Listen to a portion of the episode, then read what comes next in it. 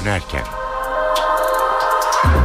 İyi akşamlar ben Öykü Özdoğan eve dönerken başlıyor tam iki buçuk saat boyunca Türkiye ve dünyadan günün önemli gelişmelerini aktaracağız. Öne çıkan haberlerin özetiyle başlayalım.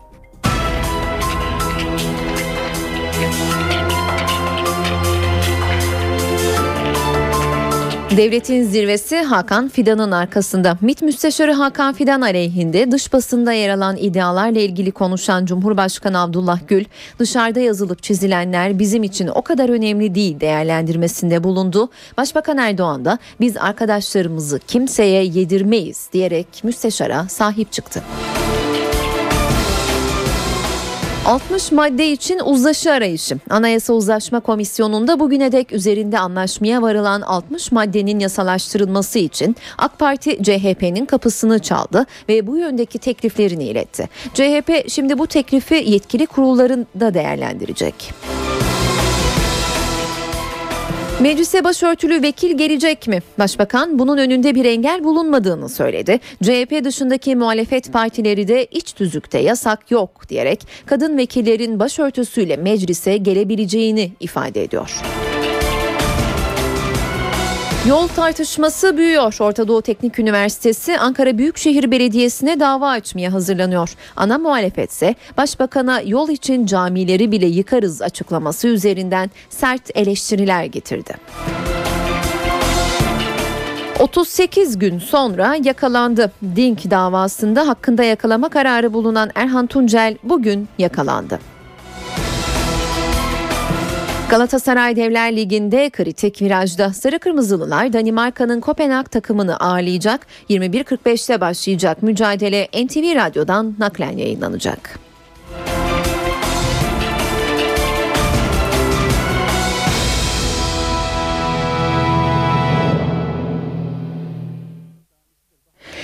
En sıcak gelişmeyle başlayalım eve dönerkene. Dink davasında hakkında yakalama kararı bulunan Erhan Tuncel bugün gözaltına alındı. Ayrıntıları NTV istihbarat şefi Erdoğan Durna anlatıyor. Erhan Tuncel Hrant Dink cinayetini organize, organize etmekle suçlanıyordu. Aynı zamanda kendisi polis muhbiriydi. Bu nedenle yargılama sırasında bir takım açıklamalarda bulundu. Kendisinin arkasındaki kişileri bildireceğini söyledi. Ancak e, açıklamaları orada kaldı, tahliye oldu. Sonra Yargıtay aşaması geldi ve Yargıtay e, Erhan Tuncel'in cinayeti organize etmek suçundan yargılanması ve ceza alması gerektiğine hükmedince yargılama yeniden başladı. İstanbul'da yeniden yargılama başlayınca İstanbul Adliyesi'ndeki daha ilk duruşmada Erhan Tuncel hakkında yakalama kararı çıkartıldı. Erhan Tuncel tam 36 gündür aranıyordu. Bugün İstanbul Asay Şube Müdürlüğü ekipleri Erhan Tuncel'i Kumburgaz'da saklandığı evde gözaltına aldı. Ee, Erhan Tuncel şu anda İstanbul Asay Şube Müdürlüğü'ne getiriliyor. Daha sonra e, hakkındaki yakalama kararının vicaiye çevrilmesi için İstanbul Adliyesi'ne sevk edilecek ve yakalama kararı yüzüne okunduktan sonra tutuklanıp cezaevine gönderilecek. Devletin zirvesi MİT Müsteşarı Hakan Fidan'a sahip çıktı. Fidan hakkında dış basında yer alan iddialara dönük devletin tüm kademelerindeki isimlerden destek mesajları geldi. Cumhurbaşkanı Abdullah Gül dışarıda yazılıp çizilenler bizim için o kadar önemli değil dedi. Başbakan Erdoğan da biz arkadaşlarımızı kimseye yedirmeyiz ifadelerini kullandı. Ana muhalefet ise iddiaların temelinde hükümetin Suriye başta olmak üzere dış politikası olduğu görüşünü dile getirdi. Milli İstihbarat Teşkilatı ve Müsteşarı e, Türkiye'nin milli menfaatları ve çıkarları doğrultusunda kendilerine verilen görevleri en iyi şekilde yerine getirirler ve getiriyorlar. Bazen bu faaliyetlerden rahatsız olan çevrelerde olabilir. Cumhurbaşkanı Abdullah Gül, MİT Müsteşarı Hakan Fidan hakkında Amerikan basınında İran'la işbirliği yaptığına yönelik iddialar için ilk kez konuştu. Gül iddialar için sistemli ifadesini kullandı. Türkiye'nin kendi bağımsız politikaları ve onların uygulanmaları Türkiye'nin çıkarları her şeyin önünde gelir. Dolayısıyla dışarıda yazılıp çizilenler bizim için o kadar önemli değildir. Başbakan Recep Tayyip Erdoğan da MİT müsteşarına sahip çıktı. Müdellel herhangi bir şey olmadığı sürece biz bu arkadaşlarımızı kimseye yedirmeyiz. Yol arkadaşlarımıza vefasızlık bizim kitabımızda, bizim değerlerimizde yoktur. Biz hiçbir arkadaşımıza kalkıp da gazeteler yazdı, şu söyledi, bu söyledi diye onlara yönelik herhangi bir tavır almayız. CHP de konuyu değerlendirdi.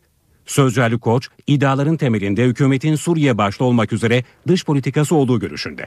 Bir tek Hakan Fidan sorumlu değildir. Başbakan Erdoğan, Dışişleri Bakanı Davutoğlu ve MİT Müsteşarı Hakan Fidan burada tek bir siyasi figürdür. Hakan Fidan üzerinden yürütülen tartışmalar Başbakan ve Davutoğlu'nun Hakan Fidan'la beraber temsil ettiği siyasi duruşu, tavrı hedef alan değerlendirmelerdir. 200'e yakın madde üzerinde tam mutabakat zora girince kollar sıvandı. Anayasa Uzlaşma Komisyonu'nda bugüne dek üzerinde anlaşmaya varılan 60 maddenin yasalaştırılması yolunda önemli bir adım atıldı. AK Parti Grup Başkan Vekilleri CHP'nin kapısını çaldı ve bu yöndeki tekliflerini iletti. CHP şimdi bu teklifi yetkili kurullarında değerlendirecek. Cumhuriyet Halk Partisi ile birlikte biz bu 60 maddeyi meclisten geçirelim. Herhangi bir bu noktada şart biz kabul etmiyoruz. Başbakan Recep Tayyip Erdoğan yeni anayasada uzlaşılan 60 madde için şart koşulmasın mesajı verdi. Kısa bir süre sonra da görüşme trafiği başladı. AK Parti heyeti 60 maddenin genel kurula getirilmesi için CHP'nin kapısını çaldı. Eğer 60 madde yasalaşırsa Anayasa Uzlaşma Komisyonu çalışmalarına devam edecek.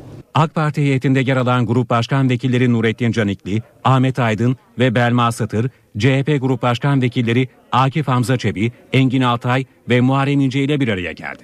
Biz Cumhuriyet Halk Partisi yetkililerine öncelikle üzerinde uzlaşılan 60 maddeyi yasalaştıralım.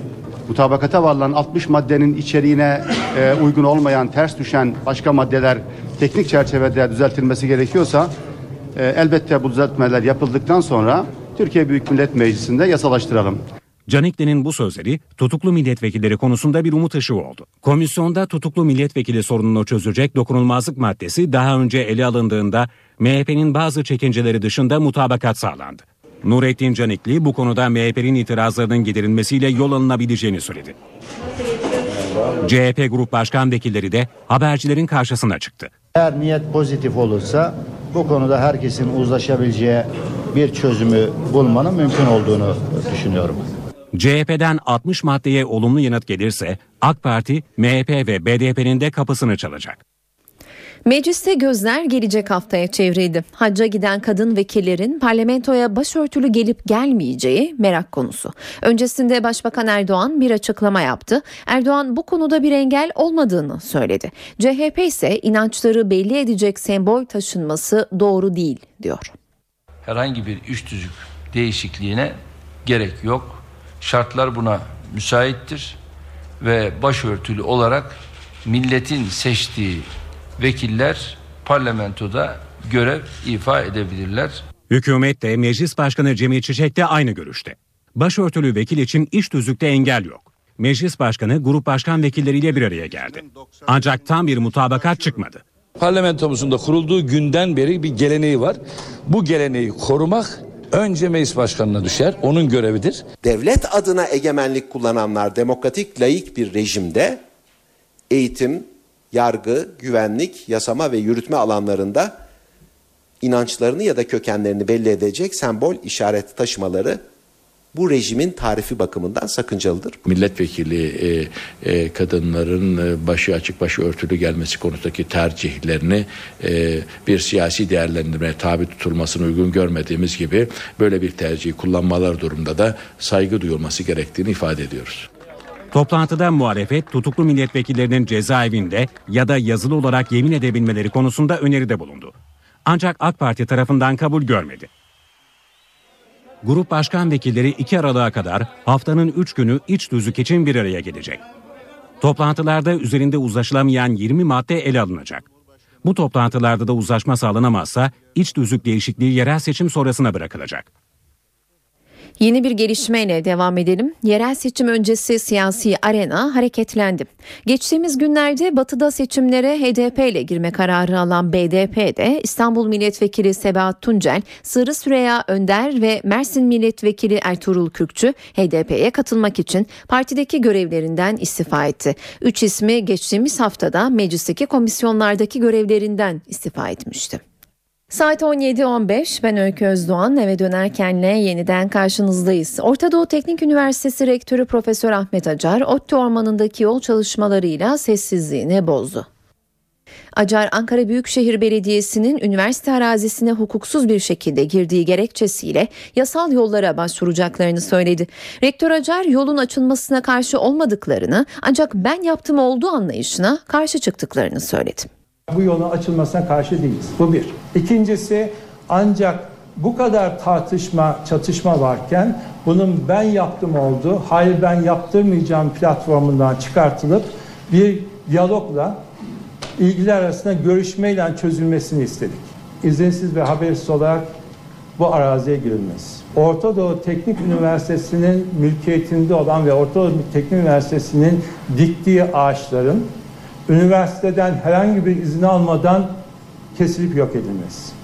Bu hem imar yasasına aykırı hem orman yasasına aykırı. Bizim iznimiz olsa bile herhangi bir ağacın kesilmesi için Orman Bakanlığı'nın izni gerekiyor. Burada işlenen birkaç tane hukuksuz eylem var ve biz bu eylemleri e, e, yasal yollardan takip edeceğiz. Büyük bir ağaçlandırma kampanyası başlatacak. Hukuksuz şekilde yok edilen her ağacımıza karşılık onlarca ağaç dikilerek Ankara'nın ciğeri olan ODTÜ Ormanı'nı geliştirmeye devam edecektir. Orta Doğu Teknik Üniversitesi bir eyleme daha sahne oldu. Arabasıyla çalışmalarının yapıldığı bölgeye giren bir kadın yol projesine tepki gösterdi. Araç sahibiyle birlikte çekici aracılığıyla araziden çıkarıldı.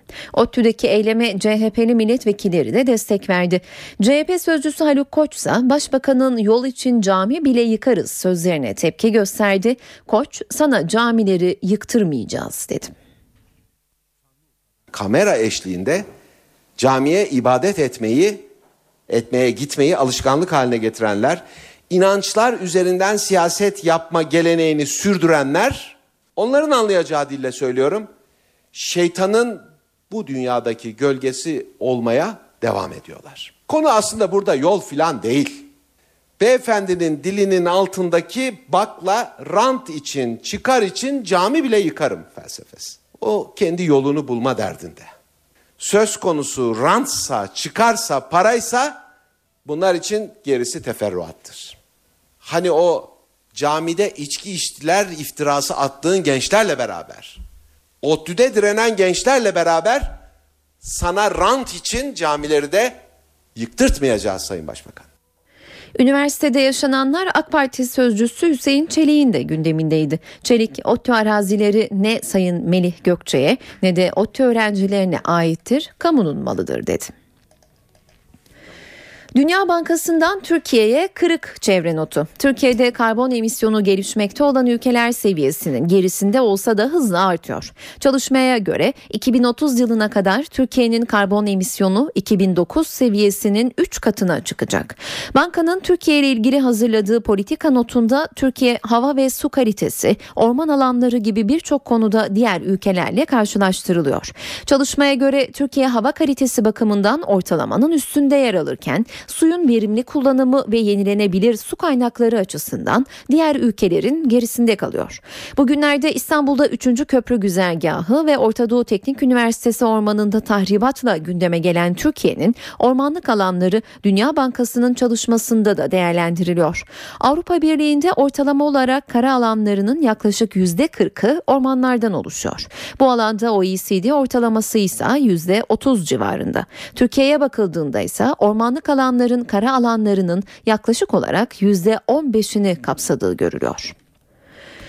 Diyarbakır'da cinsel istismara uğrayan 13 yaşındaki bir kızın ailesi 5 yıldır tamamlanamayan rapor ve muayene işlemlerine tepki gösterince mahkeme zor kullanılarak rapor alınmasına karar verdi. Küçük kız 2009 yılında cinsel istismara uğradı.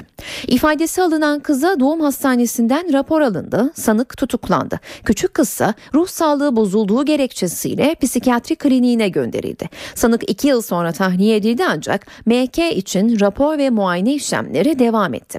Aile kızlarının psikolojisinin bozulduğu gerekçesiyle başka şehre taşındı. Rapor konusunda ısrar eden mahkeme ise mağdurenin polis zoruyla adli tıbba sevkine karar verdi. Duruşma ertelendi. Şimdi bu konu üzerine bir uzman görüşü alacağız. Telefon attığımızda Çocuğu İstismardan Koruma ve Rehabilitasyon Derneği Başkanı Profesör Oğuz Polat var. Sayın Polat yayınımıza hoş geldiniz. Merhabalar, iyi yayınlar. Teşekkürler. Bu tür vakalarda rapor ve muayene işlemleri hep sıkıntılı olmuştur. Geçmişte Avrupa İnsan Hakları Mahkemesi Türkiye'yi mağdurun rızası dışında ve refakatsiz jinekolojik muayeneden geçirilmesi nedeniyle mahkum etmişti. Biz sizden genel bir değerlendirme almak istiyoruz. Bu işlemler mağdurun psikolojisini nasıl etkiliyor ve bu tür vakalarda prosedür nasıl işliyor? Ya şimdi bu durumlarda rapor çok belirleyici. Yargıda tabii bunun için çok odaklı davranmaya çalışıyor ama tabii göz ardı ettiği bir şey var. Orada bu yaşanan travmaya maruz kalan kişinin bu rapor sürecinde en az onun kadar üzerinde etkisi olacak bir başka travma sürecini yaşıyor olması. Bu gerçekten büyük bir sorunu da beraber getiriyor. Çünkü bu Diyarbakır olayında da benzeri bir durum yaşanıyor. Ve burada da biraz organizasyondan kaynaklanan bir sıkıntı bu. Birkaç kez üst üste rapor alma ve benzeri olgular yaşandığı için de istenenden çok daha kötü sonuçlar ortaya çıkıyor. Bu birinci boyut.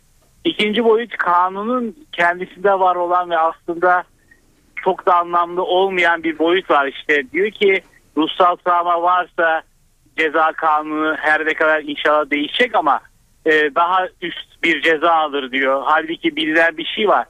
Bu cinsel istismara maruz kalan kişinin ruhsal travma yaşamamış olma ihtimali yok. Yani her cinsel travma yaşayan kişide ruhsal travma mutlaka yaşandığı için zaten bu anlamını aşan bir davranışa dönüyor. Bu da yine ikinci bir gereksizliğe de beraber getiriyor. Evet peki e, tüm bu işlemler e, sizce mağdurun psikolojisini nasıl etkiliyor? Tüm yaşananlardan sonra. Şimdi mağdur zaten yaşamış olduğu olaydan dolayı uzun süreli bir tedavi ve zamana bağımlı bir iyileşme sürecinde olduğu için bu olayların sürekli yaşanıyor olması ve atlatılıyor olması beraberinde bu sürecin çok olumsuz etkilenmesi yol açıyor. Ancak şöyle bir şey var. Yargı bir türlü, devlet bir türlü şu sonuca ulaşamıyor. Yani diyor ki tek bir yerden muayene yapılmalı. Tek bir yerden muayene yapıldığı zaman işte artık kurumdan başka yerde muayene kabul etmiyorum durumunda kaldığı zaman da o zaman zamanlar değişiyor, uzun süreler atıyor. Halbuki tüm üniversitelerde uzmanlardan oluşacak ekiplerle, hastanelerde bu çok rahat yapılabilir. Bu pratiğe ulaşmak gerekiyor. Çünkü Türkiye büyük bir coğrafya ve kalabalık bir ülke ve böyle pratik dışı bir yaklaşımda bulunduğu zaman da sonuçları öncelikle mağdur için ikinci bir ceza gibi oluyor. Evet. Peki teşekkür ediyoruz Sayın Polat yayınımıza katıldığınız için. İyi yayınlar. Teşekkürler. Çocuğu İstismardan Koruma ve Rehabilitasyon Derneği Başkanı Profesör Oğuz Polat telefon hattımızdaydı. Hatay'ın Reyhanlı ilçesinde Mayıs ayında düzenlenen bombalı saldırılarda 53 kişi hayatını kaybetmişti. O saldırılarla ilgili iddianame hazırlandı. Savcılık 33 sanığın cezalandırılmasını istedi. İddianamede saldırılarda Suriye istihbaratının rolü olduğu belirtildi. Hatay Reyhanlı'da 53 kişinin öldüğü bombalı saldırılarla ilgili iddianamede ikisi Suriyeli 33 kişinin devletin birlik ve bütünlüğünü bozmak ve 53 kişiyi öldürmek suçlarından cezalandırılmaları istendi.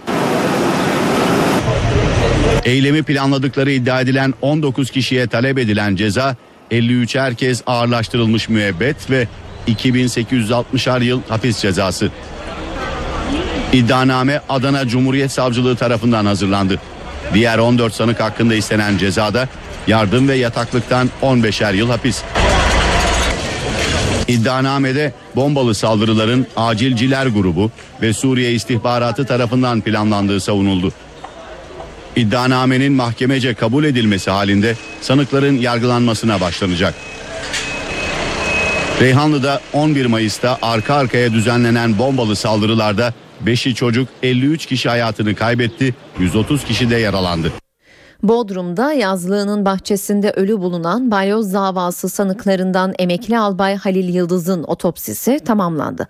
Yıldız'ın düşme sonucu kafasını sert zemine çarparak beyin kanaması geçirdiği belirlendi.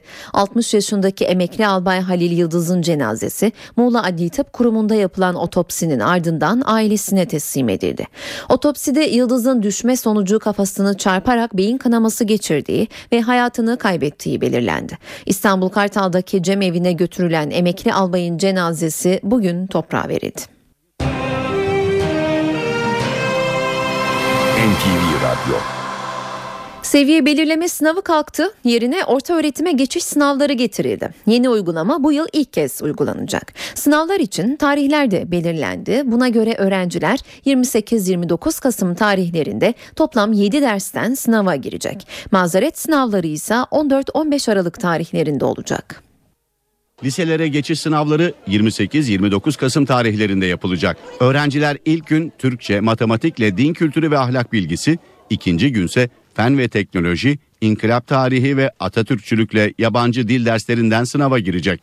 Her bir dersten öğrencilere 20'şer çoktan seçmeli soru sorulacak ve sınavların süresi 40'ar dakika olacak.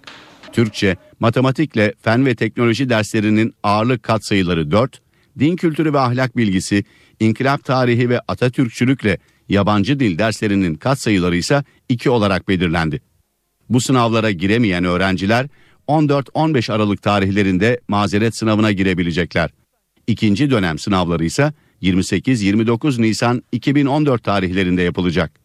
E-okul sistemine kayıtlı 8. sınıf öğrencileri ortak sınavlara girmek için herhangi bir başvuru yapmayacak, ücret yatırmayacak. Öğrenciler olağanüstü haller ve özel durumlar dışında kendi okullarında belirlenen sınıflarda sınava alınacak. Açık Öğretim Ortaokulu 8. sınıf öğrencileri ise başvurularını Açık Öğretim Ortaokulu Müdürlüğü üzerinden yapacak. Sınav salonlarına sözlük, hesap cetveli, hesap makinesi, cep telefonu, telsiz, radyo gibi iletişim araçlarıyla her türlü bilgisayar özelliği bulunan cihazlar sokulmayacak. Bu cihazları bulunduran öğrencinin sınavı geçersiz sayılacak. Ankara'nın ardından İstanbul'da da mesai saatleri değişiyor. Devlet memurları pazartesi gününden itibaren sabah 8'de akşam 16.30 arasında çalışacak. Mesai saati değişikliğinin nedeni gün ışığından daha fazla yararlanmak ve enerji tüketiminin azaltılması. Daha önce saat 9 ila 17 olan çalışma saatleri 8 ila 16.30 olarak değiştirildi. Memurlar 12 ila 12.30 arasında da öğle tatili yapacak. Çevre ve Şehircilik Bakanlığı 81 ilde gürültü denetimi yaptı. En çok ceza Muğla'ya kesildi. Yani Türkiye'nin en gürültücü ili Muğla. Gürültünün en az olduğu il ise İzmir. Türkiye'nin en gürültülü ili Muğla. En sessiz ili ise İzmir. Sonuçlar Çevre ve Şehircilik Bakanlığı'nın gürültü denetimlerinden. Yaz aylarında eğlence merkezleri ve turistik mekanlar sıkı denetimden geçiyor. Bodrum ve Marmaris'te yılın son 9 ayında yapılan 104 denetimde 680.498 lira para cezası kesildi. Gürültü denetimlerinde dikkat çeken bir diğer yerse Antalya oldu. Bakanlık kentteki 202 denetimde gürültü yönetmeliğine uymayan işletmelere 501.810 lira ceza verdi. 2012'nin en gürültülü ili İstanbul ise bu yıl daha sessizdi. İstanbul'u Çanakkale takip etti. İzmir ise sezonu cezasız kapattı ve yılın en sessiz şehri oldu. NTV Radyo Merkez Bankası Para Politikası Kurulu faiz oranlarında değişikliğe gitmedi. Para Politikası Kurulu Ekim ayı toplantısında beklentiler doğrultusunda bir kararla faiz oranlarını sabit tuttu. Politika faizi %4,5, gecelik borçlanma faizi %3,5 olarak korundu.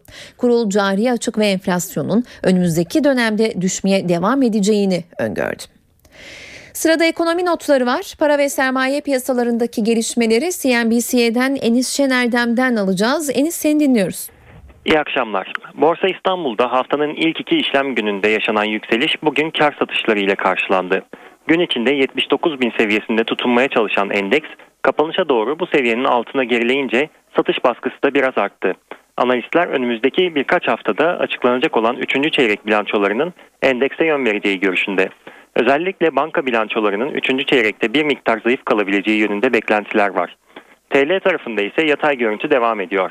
Dolar TL 1.97.50 seviyesinin altında. Kurun dış gelişmelere bağlı olarak bir miktar daha gerileyebileceği ifade ediliyor. Ifade ediliyor. Yurt dışında ise gözler Avrupa'nın bankacılık sektörü için alacağı tedbirlerde. Gelecek olan düzenlemeler öncesi borsa endeksleri banka hisseleri öncülüğünde geriliyor. Euro dolar ise 1.37.50'nin üzerinde tutunarak gücünü koruyor. Teknik göstergelerde kısa vadeli düşüş kanalını yukarı yönlü kıran spot altın tarafında ise yatay seyir var. Altın 1330 dolar üzerinde tutunmaya devam ediyor. Öykü. Enis teşekkürler. CNBC'den Enis Şener'den günün ekonomi notlarını aktardı. Euro hangi ülkenin izlerini taşıyor? Fransa'dan gelen son açıklama kıtada şimdi de Euro'nun kimliğiyle ilgili tartışmaları alevlendirecek. Fransa Sanayi Bakanı'na göre Euro Avrupalı değil fazlaca Alman. Fransız bakan ortak para birimi üzerinde bir takım düzenlemelere gidilmesi gerektiğini söyledi. Fransa Euro'nun değerinden rahatsız. Fransa Sanayi Bakanı'na göre Euro fazla Alman. Fransa Sanayi Bakanı Arnold Montebourg Euro'da bir takım düzenlemelerin şart olduğunu söyledi. Euro için çok pahalı, çok güçlü ve biraz fazla Alman diyen bakana göre Euro'nun biraz da İtalyan, Fransız ve Avrupalı olması lazım. Euro'daki değer kaybının Avrupa ekonomisine de önemli fayda sağlayacağını savunan Fransa'ya göre kurda yaşanacak %10'luk düşüş sadece Fransa'nın büyümesini %1,2 yukarı çekecek. Dolar karşısında son 11 ayın en yüksek seviyesinden işlem gören Euro'daki düzeltme %20 olursa bu Fransa için ek 300 bin kişi istihdam anlamına da geliyor. Bakana göre Euro'nun dolar karşısında değerli olması Avrupalı firmaların ihracatta ellerini de zorlaştıran bir durum. Alman yetkililerse şu ana kadar Euro'nun değerlenmesiyle ilgili herhangi bir açıklama yapmış değil.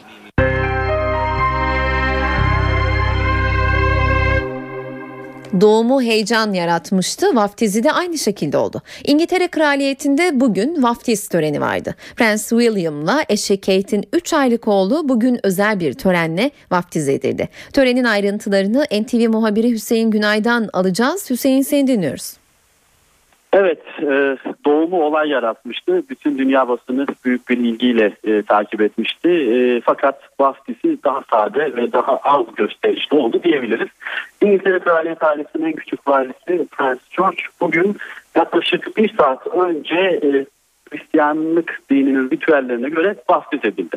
Tören St. Chase Sarayı'nda bulunan küçük bir e, kilisede gerçekleşti ve töreni Anglikan Kilisesi'nin en kıdemli din adamı yönetti. Küçük Prens'in ee, az önce de söylediğim gibi e, doğumuna dünya basını büyük ilgi göstermişti ama vaftiz töreninin çok sade geçtiğini sadece hem kraliyet ailesinin e, yetişkinlerinin hem de e, Kate Middleton ailesinin yetişkinleriyle birlikte vaftiz anne ve babalarıyla onların davetlilerinden oluşan küçük bir grup katılabildi diyebilirim. E, Türkiye'den NTV radyo dinleyicileri vaftiz nedir, bu törenin amacı nedir diye merak edenler için ise şu bilgiyi paylaşmak istiyorum. Hristiyanlıkta ağına ve vücuda kutsal sayılan suyun dökülerek gerçekleştirildiği dini bir töner, dini bir ritüel düzeltiyorum bahsit. Ama tabii bahsis edilen bir kraliyet ailesinden ve İngiltere'nin gelecek önümüzdeki yıllardaki kralı olunca önemli bir haber değeri taşıyor. Ee, aynı zamanda kral olacak demek senin de söylemiş olduğun gibi daha 3 aylık ve bahsis anne ve babaları 7 kişiden oluşuyor. Bu da sembolik bir rakam sembolik kişiler yaşam içerisinde onları koruyacak olan kişi. Burada en önemli şey belki de şuydu. E, kraliyet ailesi tam kadro ilk defa fotoğraf çektirecekti. Bu gerçekleşti. E, şu an önümde görebiliyorum ben fotoğrafı. Fotoğrafta kraliyet ailesinden kraliçe Elizabeth, Prens Charles, Prens William, Prens Henry ve kraliyet ailesinin en küçüğü olan Prens George, anne ve babaları Kate Middleton ve Prens William'la birlikte fotoğrafla bu bahsede tarihe not düştüler diyebiliriz. Teşekkürler Hüseyin. NTV muhabiri Hüseyin Günay telefon hattımızdaydı. Yunanistan belini doğrultamadı. Avrupa'nın borç tıraşlaması, IMF'in parasal yardımları ve atılan adımlar Yunanistan'da hala etkisini gösterebilmiş değil. Son 5 yılda Yunan vatandaşlarının geliri ciddi oranda geriledi ve işsizlik arttı. Yunan halkı 2008'e göre %40 daha fakir. Yunanistan İstatistik Kurumu'na göre harcanabilir gelir ülkenin resesyona girmesinden bu yana 3'te 1 oranında geriledi. Avrupa ve IMF'nin parasal yardımlarına rağmen de henüz ekonomik büyüme sağlanabilmiş değil. Ekonomik daralma hane halkını da olumsuz etkiliyor. Ülkede son 5 yılda harcanabilir gelir %29 oranında geriledi. Bu orana enflasyon da eklendiğinde gelirdeki kayıp %40 seviyesine yaklaştı. Ancak gelir düşse de beterin beteri var sözü her yerde geçerli. Yunanistan'da krizin başladığı 2008 yılında işsizlik %7,8 iken bugün %28 seviyesine ulaşmış durumda. Nüfusun 11 milyon olduğu Yunanistan'da krizle birlikte son 5 yılda kamu ve özel sektörde 900 binin üzerinde istihdam kaybı yaşandı. Yunanistan'da aşırı sağcı parti Altın Şafak'ın devlet ödeneği kesiliyor. Ödeneğin kesilme kararı 300 sandalyeli mecliste 235 oyla kabul edildi. Yeni düzenlemeye göre terörle bağlantısı olduğu açığa çıkan partilere devlet ödeneği kesiliyor. Sol görüşlü bir müzisyenin Altın Şafak sempatizanı tarafından öldürülmesinin ardından başlayan soruşturma kapsamında partinin lideri dahil iki milletvekili tutuklanmıştı. Teknoloji meraklılarının gözü dün gece Silikon Vadisi'ndeydi. Apple yeni iPad modelini tanıttı. iPad Air bir önceki modele göre daha ince ve işlemleri daha hızlı gerçekleştirebiliyor. Ancak bazı teknoloji uzmanları iPad Air'ın bekledikleri kadar yenilik getirmediğini söylüyor. Daha ince, daha hafif ve hepsinden daha güçlü. Getirdiği birçok yenilik nedeniyle isminin de yeni olmasını kararlaştırdık. iPad Air ismini verdik. Teknoloji devi Apple, San Francisco'da düzenlediği bir etkinlikte yeni iPad modelini tanıttı. Yeni model iPad Air ismini taşıyor. Apple bunun bugüne kadar üretilen en hafif tablet bilgisayar olduğu iddiasında. 1 Kasım'da satışa sunulacak olan yeni iPad 454 gram ağırlığında. Apple San Francisco'daki etkinlikte iPad mini modelinin yeni versiyonunu da tanıttı. iPad mini'nin yeni modeli Retina ekran özelliğiyle dikkat çekiyor. Apple bu yeni ürünüyle piyasadaki konumunu güçlendirmeyi hedefliyor ama işi pek de kolay değil. Teknoloji devinin tablet bilgisayar piyasasında Samsung, Google ve Amazon gibi dev rakipleriyle mücadelede artık zorlandığına dikkat çekiliyor. Google Android'in yakın bir zamanda Apple'ın iOS işletim sistemini geride bırakarak piyasada liderliği ele geçirebileceği belirtiliyor. Bazı bitkilerin yapraklarında altın izine rastlandı. Çarpıcı araştırma Avustralya'da yapıldı. Yaprakta rastlanan altın izi yer altındaki altın ve diğer maden rezervlerinin tespit edilmesine yardımcı olabilir. Bazı bitkilerin yapraklarında altın var ve bu yer altında altın yatakları bulunduğunun habercisi. Bu tespit Avustralya'da yapılan bir araştırma sonucunda elde edildi. Avustralyalı araştırmacılar okaliptus ağaçlarının yapraklarında bulunan altın parçacıklarının toprağın birkaç metre derinliğinde bu maden yatağının varlığına işaret ettiğini tespit etti. Araştırmacılar erişilmesi güç yerlerde altın ve diğer maden rezervlerinin bu yeni yöntemle tespit edilebileceğine dikkat çekiyor. Ağaçların yerin altındaki altını emdiği tahmin ediliyor. Ama ağaçlardan altın elde etmek pek mümkün değil. Zira altın bir yüzük üretmek için altın bulunan topraklarda yetişen en az 500 ağaca ihtiyaç bulunuyor. İngiltere'de doymuş yağların zararlı olup olmadığı yönünde tartışma yaşanıyor. Adanın önde gelen kardiyologlarından Asim Malhotra, do- doymuş yağ kullanımının kalp hastalığı riskini artırdığını söyledi ve uygulanan diyetlerin değişmesi gerektiğini savundu. İngiliz doktor, margarin değil tereyağı tüketin dedi. İngiltere'nin önde gelen kardiyologlarından Asim Malhotra, doktorların birçoğunun 40 yıldır yanlış diyet tavsiyesinde bulunduğunu iddia etti. İngiliz doktor, British Medical Journal'da yayınlanan makalesinde kalp hastalığı riskini önlemek için doymuş yağın kullanılmaması yönündeki tavsiyenin doğru olmadığını belirtti. Düşük kolesterollü olduğu söylenen margarinler yerine tereyağı yenmesi gerektiğini kaydeden Malhorta, peynir ve yoğurtta bulunan işlenmemiş yağlarında kalbe yararı olduğunu da bildirdi. Düşük yağlı olarak satılan ürünleri tadlandırmak için şeker kullanıldığını belirten İngiliz doktor, bunun da obezite, diyabet ve damar hastalıklarını körüklediğini ifade etti. Asim Malhotra, yüksek kolesterolle mücadelede Akdeniz diyetini tavsiye ediyor. Zeytinyağı, sebze meyve, kuru yemiş ve balıktan oluşan Akdeniz diyetinin statin denilen kolesterol ilaçlarından daha etkili olacağını öne sürüyor. Ancak birçok doktor bu açıklamalara temkinli yaklaşıyor. Yüksek kolesterolün kalp krizi riskini artırdığına dikkat çeken uzmanlar, kolesterol seviyesinin diyet ya da egzersizle düşürülmemesi halinde statin kullanılması gerektiğini vurguluyor. Eve dönerken spor gündeminden gelişmelerle devam ediyor. Galatasaray Şampiyonlar Ligi B grubundaki 3. maçında Danimarka'nın Kopenhag takımını ağırlayacak. Türk Telekom Arena'daki mücadele 21.45'e başlayacak. İlk iki maçından 1 puan alan Sarı Kırmızılı takım bu kez 3 puana ulaşarak gruptan çıkma iddiasını sürdürmek istiyor. Şampiyonlar Ligi'ne farklı Real Madrid yenilgisiyle başlayan ve Juventus deplasmanından beraberlikle dönen Galatasaray 3. maçında Kopenhag'la Türk Telekom Arena'da karşılaşacak. Saat 21.45'te başlayacak maçı Makedon hakem Alexander Stavrev yönetecek. Gruptan çıkma iddiasını sürdürmek için kazanmak zorunda olan Galatasaray, Kopenhag mücadelesi için son antrenmanını yaptı.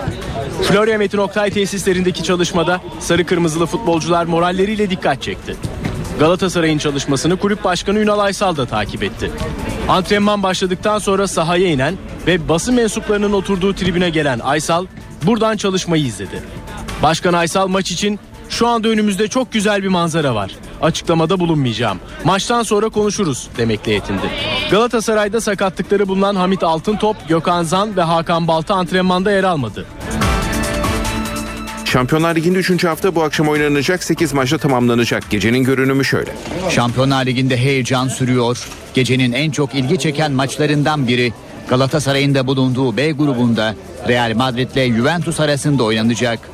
İki dev takımı Santiago Bernabeu stadında buluşturacak mücadele öncesi moralli olan taraf Real Madrid. Barcelona ve Atletico Madrid'in puan kaybettiği haftada Malaga'yı mağlup ederek liderle puan farkını 3'e indiren İspanyol ekibi seyircisi önünde Juventus'u mağlup edip El Clasico öncesi moralini artırmak istiyor. Juventus ise hafta sonunda ağır bir mağlubiyet aldı. 2-0 öne geçtiği Fiorentina karşılaşmasından 4-2 mağlup ayrılan siyah beyazlılar ligdeki ilk yenilgisini alırken moral açısından da büyük bir çöküş yaşadı. Real Madrid ve Juventus daha önce 14 kez birbirlerine rakip oldu. Taraflar maçlardan 7'şer galibiyet çıkardı. İki takım arasındaki en önemli karşılaşmaysa Amsterdam'da 1998 yılında Şampiyonlar Ligi finalinde oynandı. Real Madrid maçı Mijatovic'in golüyle kazanıp Şampiyonlar Ligi kupasını müzesine götürdü. Şampiyonlar Ligi'nin son şampiyonu Bayern Münih C grubundaki maçta Victoria Pilsen'i ağırlıyor. Karşılaşma öncesi Bayern Münih'te sakatlığı bulunan bazı oyunculardan iyi haber geldi. Teknik direktör Guardiola, Ribery ve Javi Martinez'in yanı sıra Mario Götze'nin de bu mücadelede şans bulabileceğini açıkladı. Grubun diğer karşılaşması ise CSK Moskova ile Manchester City arasında oynanacak. City'li oyuncuları bu maç öncesi en çok düşündüren konu karşılaşmanın oynanacağı Kimki Arena'nın zemini. Hatırlanacağı üzere UEFA CSK Moskova'nın Pilsen'le ikinci haftada oynadığı maçın Kimki Arena'da oynanmasına izin vermemiş ve karşılaşmayı St. Petersburg'a taşımıştı. Ancak UEFA Manchester City mücadelesinin Kimki'de oynanmasında bu kez herhangi bir sakınca görmedi. A grubundaysa Manchester United Real Sociedad'la Old Trafford'da karşılaşacak. Premier Lig'de oynadığı son 4 maçın sadece birini kazanabilen United, yeni menajer David Moyes'a uyum sağlamakta zorluk çekiyor. Real Sociedad ise La Liga'daki ikinci galibiyetini hafta sonunda Valencia'yı deplasmanda yenerek elde etti. Manchester United tribünlerinde son haftalarda alınan istikrarsız sonuçlar nedeniyle bu maçta ilginç bir uygulama hayata geçecek. En çok tezahürat yapan yaklaşık 1500 taraftar her zaman konuk takım için ayrılan ve akustiği daha iyi olan bölümde Manchester United'a destek vermeye devam edecek. A grubundaki diğer maçta hafta sonunu hayalet gol tartışmalarıyla geçiren Bayer Leverkusen Shakhtar'ı konuk edecek. C grubunda lider Paris Saint Germain henüz hanesine puan yazdıramayan Anderlecht deplasmanına çıkıyor. Fransız ekibi bu karşılaşmada yine Zlatan İbrahimovic ve Edinson Cavani ile oluşan hücum hattına güveniyor. Grupta gecenin diğer mücadelesi üçer puanı bulunan Benfica ile Olympiakos arasında Lizbon'da oynanacak. Halis Özkahya Avrupa Ligi'nde düdük çalacak. FIFA Kokart hakimimiz Halis Özkahya UEFA Avrupa Ligi'nde oynanacak Dinamo Kiev Tun maçını yönetecek. UEFA FIFA Kokart hakimimiz Halis Özkahya'yı UEFA Avrupa Ligi G grubunda yarın oynanacak Dinamo Kiev Tun maçına atadı. Kiev'deki karşılaşmada Özkahya'nın yardımcılıklarını James Atman ve Kemal Yılmaz yapacak. Voleybol Şampiyonlar Ligi'nde bugün 4 Türk takımı sahne alıyor. Kadınlarda Vakıfbank ve Galatasaray Daikin, erkeklerde ise Arkas ve Galatasaray Avrupa mesaisine başlıyor. Voleybolda Türkiye'yi 3 kadın 3 erkek takımının temsil ettiği Şampiyonlar Ligi'nde heyecan başlıyor. Bugün 4 Türk takımı sahaya çıkacak. Geçtiğimiz sezonun Sev Şampiyonlar Ligi şampiyonu Vakıfbank grubundaki ilk maçında deplasmanda Belçika'nın Gent takımına konuk olacak. Saat 21.30'da başlayacak karşılaşma NTV Spor Smart'tan canlı yayınlanacak. Vakıfbank geçen sezonu 5 kupayla tamamlamış ve yenilmezlik serisini 53 maça taşıyarak ulaşılması güç bir rekora imza atmıştı. Sev Denizbank Şampiyonlar Ligi'ne hem kadın hem de erkek takımıyla katılan Galatasaray'da iki kulvarda sahada olacak. Bu sezon ilk kez Şampiyonlar Ligi'nde mücadele edecek Galatasaray erkek voleybol takımı saat 19'da Polonya deplasmanında Zaksa'yla karşılaşacak. Sarı Kırmızılıların maçı NTV Spor'dan canlı yayınlanacak. Geçtiğimiz sezon ilk kez Sev Şampiyonlar Ligi'ne katılma hakkı kazanan ve dörtlü finallere İstanbul'da ev sahipliği yapan Galatasaray Daikin bu sezon çok daha iddialı. Sarı Kırmızılılar Massimo Barbolini önderliğinde yaptıkları Madeleine Montagno, Stefana Velikovic, Dobriana Rabadzieva, Ergül Avcı ve Nihan Yeldan Güneyligil transferleriyle çıtayı yükseltti. Galatasaray Daiki'nin İtalya deplasmanında Imoco ile oynayacağı maç 21.30'dan itibaren NTV Spor'dan canlı yayınlanacak. Erkekler Şampiyonlar Ligi'nde Türkiye'nin en tecrübeli takımı Arkas sezona İsviçre deplasmanında başlayacak. Geçtiğimiz sezonun Acıbadem Erkekler Voleybol Ligi şampiyonu Arkas'ın rakibi Enerji Investment Lugano. Saat 19'da başlayacak bu maçta canlı yayınla NTV Spor Smart'ta olacak. Saat 18.16 ben Öykü Özdoğan. Gelişmelerle yeniden eve dönerken de karşınızdayız. Euro hangi ülkenin izlerini taşıyor? Fransa'dan gelen son açıklama kıtada şimdi de Euro'nun kimliğiyle ilgili tartışmaları alevlendirecek. Fransa Sanayi Bakanı'na göre Euro Avrupalı değil fazlaca Alman. Fransız bakan ortak para birimi üzerinde bir takım düzenlemelere gidilmesi gerektiğini söyledi. Fransa Euro'nun değerinden rahatsız. Fransa Sanayi Bakanı'na göre Euro fazla Alman. Fransa Sanayi Bakanı Arnold Montebourg, Euro'da bir takım düzenlemelerin şart olduğunu söyledi. Euro için çok pahalı, çok güçlü ve biraz fazla Alman diyen bakana göre Euro'nun biraz da İtalyan, Fransız ve Avrupalı olması lazım. Euro'daki değer kaybının Avrupa ekonomisine de önemli fayda sağlayacağını savunan Fransa'ya göre kurda yaşanacak %10'luk düşüş sadece Fransa'nın büyümesini %1,2 yukarı çekecek. Dolar karşısında son 11 ayın en yüksek seviyesinden işlem gören Euro'daki düzeltme %20 olursa bu Fransa için ek 300 bin kişi istihdam anlamına da geliyor. Bakana göre Euro'nun dolar karşısında değerli olması Avrupalı firmaların ihracatta ellerini de zorlaştıran bir durum. Alman yetkililerse şu ana kadar Euro'nun değerlenmesiyle ilgili herhangi bir açıklama yapmış değil. Seviye belirleme sınavı kalktı yerine orta öğretime geçiş sınavları getirildi. Yeni uygulama bu yıl ilk kez uygulanacak. Sınavlar için tarihler de belirlendi. Buna göre öğrenciler 28-29 Kasım tarihlerinde toplam 7 dersten sınava girecek. Mazeret sınavları ise 14-15 Aralık tarihlerinde olacak. Liselere geçiş sınavları 28-29 Kasım tarihlerinde yapılacak. Öğrenciler ilk gün Türkçe, matematikle din kültürü ve ahlak bilgisi, ikinci günse fen ve teknoloji, inkılap tarihi ve Atatürkçülükle yabancı dil derslerinden sınava girecek. Her bir dersten öğrencilere 20'şer çoktan seçmeli soru sorulacak ve sınavların süresi 40'ar dakika olacak. Türkçe, matematikle fen ve teknoloji derslerinin ağırlık katsayıları 4, din kültürü ve ahlak bilgisi, inkılap tarihi ve Atatürkçülükle yabancı dil derslerinin katsayıları ise 2 olarak belirlendi. Bu sınavlara giremeyen öğrenciler 14-15 Aralık tarihlerinde mazeret sınavına girebilecekler. İkinci dönem sınavları ise 28-29 Nisan 2014 tarihlerinde yapılacak. E-okul sistemine kayıtlı 8. sınıf öğrencileri ortak sınavlara girmek için herhangi bir başvuru yapmayacak, ücret yatırmayacak. Öğrenciler olağanüstü haller ve özel durumlar dışında kendi okullarında belirlenen sınıflarda sınava alınacak. Açık Öğretim Ortaokulu 8. sınıf öğrencileri ise başvurularını Açık Öğretim Ortaokulu Müdürlüğü üzerinden yapacak. Sınav salonlarına sözlük, hesap cetveli, hesap makinesi, cep telefonu, telsiz, radyo gibi iletişim araçlarıyla her türlü bilgisayar özelliği bulunan cihazlar sokulmayacak. Bu cihazları bulunduran öğrencinin sınavı geçersiz sayılacak. Ankara'nın ardından İstanbul'da da mesai saatleri değişiyor. Devlet memurları pazartesi gününden itibaren sabah 8 ile akşam 16.30 arasında çalışacak. Mesai saati değişikliğinin nedeni gün ışığından daha fazla yararlanmak ve enerji tüketiminin azaltılması. Daha önce saat 9 ila 17 olan çalışma saatleri 8 ila 16.30 olarak değiştirildi. Memurlar 12 ila 12.30 arasında da öğle tatili yapacak. Merkez Bankası Para Politikası Kurulu faiz oranlarında değişikliğe gitmedi. Para Politikası Kurulu Ekim ayı toplantısında beklentiler doğrultusunda bir kararla faiz oranlarını sabit tuttu. Sırada ekonomi günlüğü var. Telefon hattımızda da NTV Ankara İstihbarat Şefi Ahmet Ergen var. Ahmet faiz kararının yanı sıra elinde geçen yıl yürürlüğe giren yeni teşvik sistemiyle ilgili rakamsal veriler de var. Seni dinliyoruz.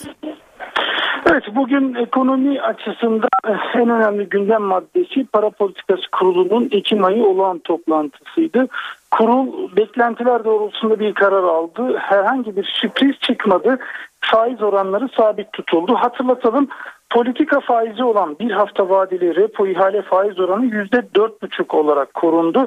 Gecelik faiz oranlarında Merkez Bankası'nın borçlanma faiz oranı %3,5, borç verme faiz oranı da %7,75'te sabit tutuldu. Bu dediğimiz gibi beklentiler doğrultusunda bir karardı. Para Politikası Kurulu'nun özet raporuna baktığımızda orada da sürpriz olmaz dedik. Bunu e, neye dayanarak söylüyoruz? Önceki aylara e, nazaran baktığımızda yeni bir tespit yok ya da yeni bir öngörü yok. Açıklaya, açıklamadaki notları da aktaralım.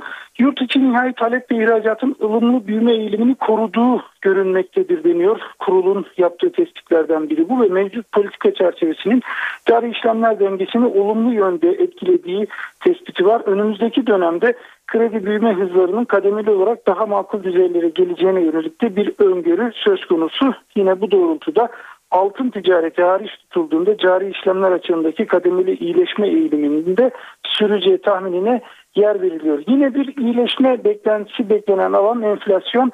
Enflasyonun önümüzdeki dönemde düşmeye devam etmesi beklenmektedir e, tespiti var para politikası kurulunun ancak son aylardaki döviz kuru oynaklığına bağlı olarak çekirdek enflasyon göstergelerinin bir süre daha hedefin üstünde seyredeceği yönünde bir tahmin tespitte söz konusu ve enflasyon görünümü orta vadeli hedeflere uyumlu olana kadar para politikasındaki temkinli duruşun korunacağı belirtiliyor ve gerekli görülmesi halinde ek parasal sıkılaştırmanın da devam edeceği vurgulanıyor. Sabah saatlerinde para politikası kurulunun ıı, gelişmelerini bu şekilde aktardıktan sonra sabah saatlerindeki bir açıklamayı da paylaşalım. 20 Haziran 2012'de yeni teşvik sistemi yürürlüğe girmişti. Ekonomi Bakanı Zafer Çağlayan açıklama yaptı ve e, yatırım teşvik belgesi düzenlemeleriyle ilgili rakamları açıkladı. Bu yılın 9 ayında 3710 yatırım teşvik belgesi düzenlendi Bakan Çağlayan'ın açıklamasına göre. Öngörülen sabit yatırım tutarı bu belgelerde 55,2 milyar lira ve öngörülen istihdamda 132.649 kişi. Baktığımızda bunların sektörel dağılımında imalat, enerji, hizmetler ve madencilik öne çıkıyor. Yani bu dört e, sektöre daha ağırlıklı bir tercih söz konusu yatırım teşvik belgeleri açısından ve yatırım teşvik belgelerinin önemli bir bölümü 5 ve 6. bölgede yani e, teşviklerin en yüksek olduğu bölgelerde.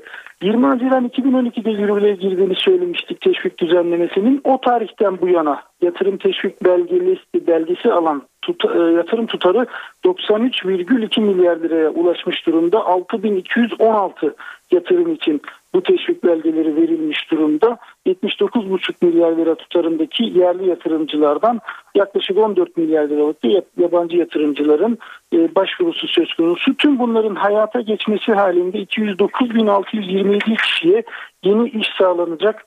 Ekonomi Bakanı Zafer Çağlayan'ın açıklamasına göre öykü. Ahmet teşekkürler. NTV Ankara İstihbarat Şefi Ahmet Ergen telefon hattımızdaydı ekonomi günlüğüyle.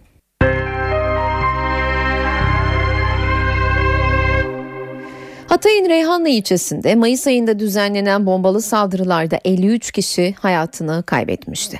O saldırılarla ilgili iddianame hazırlandı. Savcılık 33 sanığın cezalandırılmasını istedi. İddianamede saldırılarda Suriye istihbaratının rolü olduğu belirtildi. Hatay Reyhanlı'da 53 kişinin öldüğü bombalı saldırılarla ilgili iddianamede ikisi Suriyeli 33 kişinin devletin birlik ve bütünlüğünü bozmak ve 53 kişiyi öldürmek suçlarından cezalandırılmaları istendi. Eylemi planladıkları iddia edilen 19 kişiye talep edilen ceza 53 herkes ağırlaştırılmış müebbet ve 2860'ar yıl hapis cezası. İddianame Adana Cumhuriyet Savcılığı tarafından hazırlandı. Diğer 14 sanık hakkında istenen cezada yardım ve yataklıktan 15'er yıl hapis. İddianamede bombalı saldırıların acilciler grubu ve Suriye istihbaratı tarafından planlandığı savunuldu. İddianamenin mahkemece kabul edilmesi halinde sanıkların yargılanmasına başlanacak. Reyhanlı'da 11 Mayıs'ta arka arkaya düzenlenen bombalı saldırılarda 5'i çocuk 53 kişi hayatını kaybetti, 130 kişi de yaralandı. Kocaeli Gölcük'te annesinin ölüme terk ettiği iddia edilen 2 aylık bebekle ilgili soruşturmada gizlilik kararı alındı. Yazılı bir açıklama yapan Gölcük Cumhuriyet Başsavcısı Mehmet Yaman, konuyla ilgili kamuoyunda yanlış bilgilendirmelere yer verilmemesi için dosyada gizlilik kararı alındığını açıkladı. Yaman tutuklanan annenin hala şüpheli olduğunu, soruşturmanın sürdüğünü hatırlattı. Başsavcı bebeğin biyolojik babasının halen tespit edilemediğini belirtti. Yaman ilk bulguların bebeğin açlık ve susuzluktan öldüğü yönünde olduğunu yineledi. Diyarbakır'da cinsel istismara uğrayan 13 yaşındaki bir kızın ailesi 5 yıldır tamamlanamayan rapor ve muayene işlemlerine tepki gösterince mahkeme zor kullanarak rapor alınmasına karar verdi. Küçük kız 2009 yılında cinsel istismara uğradı. İfadesi alınan kıza doğum hastanesinden rapor alındı, sanık tutuklandı. Küçük kızsa ruh sağlığı bozulduğu gerekçesiyle psikiyatri kliniğine gönderildi. Sanık 2 yıl sonra tahliye edildi ancak MK için rapor ve muayene işlemleri işlemleri devam etti. Aile kızlarının psikolojisinin bozulduğu gerekçesiyle başka şehre taşındı. Rapor konusunda ısrar eden mahkeme ise mağdurenin polis zoruyla adli tıbba sevkine karar verdi. Duruşma ertelendi.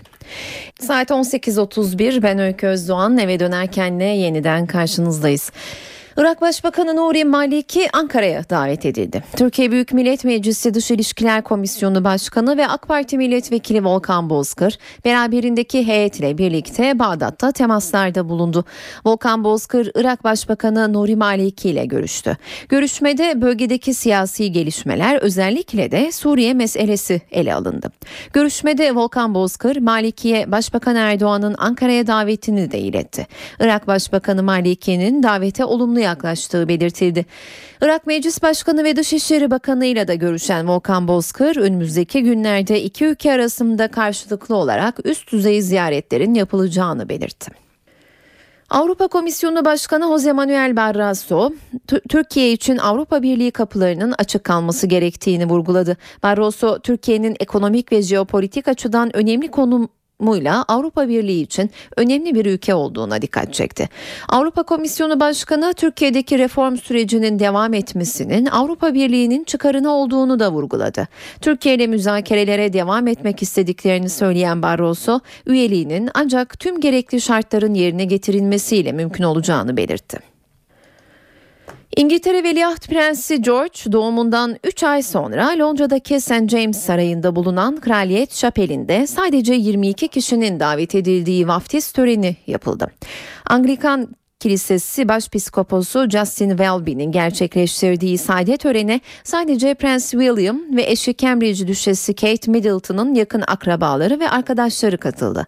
Törende Kraliçe Victoria'nın vaftiz töreni için 1840 yılında yapılan zambak desenli gümüş süs havuzu kullanıldı. Havuz geleneklere uygun olarak İsa'nın da sularında vaftiz edildiğine inanılan Ürdün Nehri'nden getirilen suyla dolduruldu.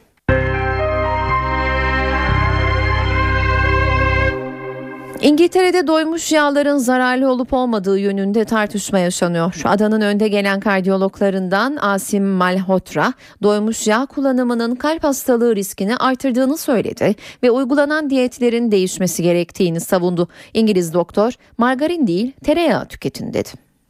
İngiltere'nin önde gelen kardiyologlarından Asim Malhotra, doktorların birçoğunun 40 yıldır yanlış diyet tavsiyesinde bulunduğunu iddia etti.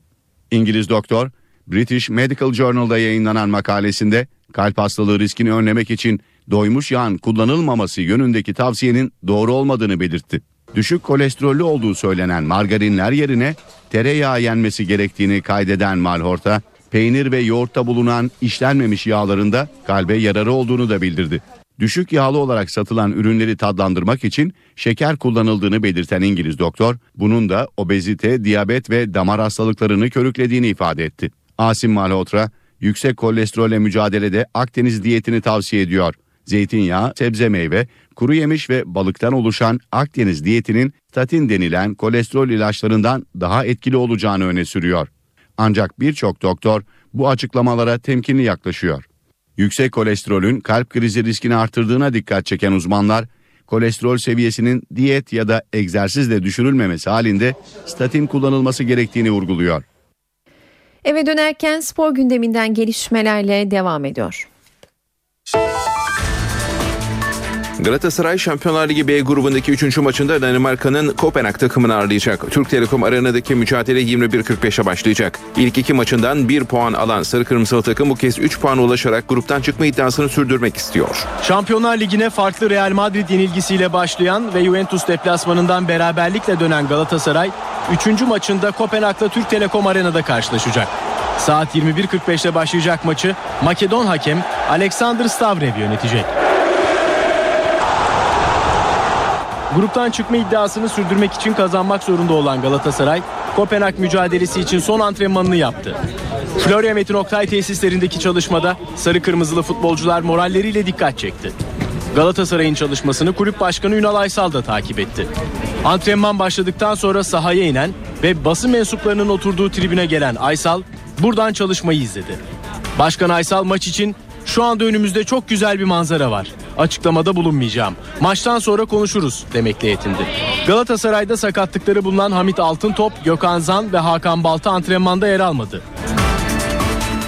Şampiyonlar Ligi'nde 3. hafta bu akşam oynanacak 8 maçla tamamlanacak. Gecenin görünümü şöyle.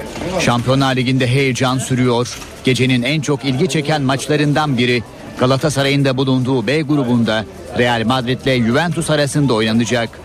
İki dev takımı Santiago Bernabeu stadında buluşturacak mücadele öncesi moralli olan taraf Real Madrid.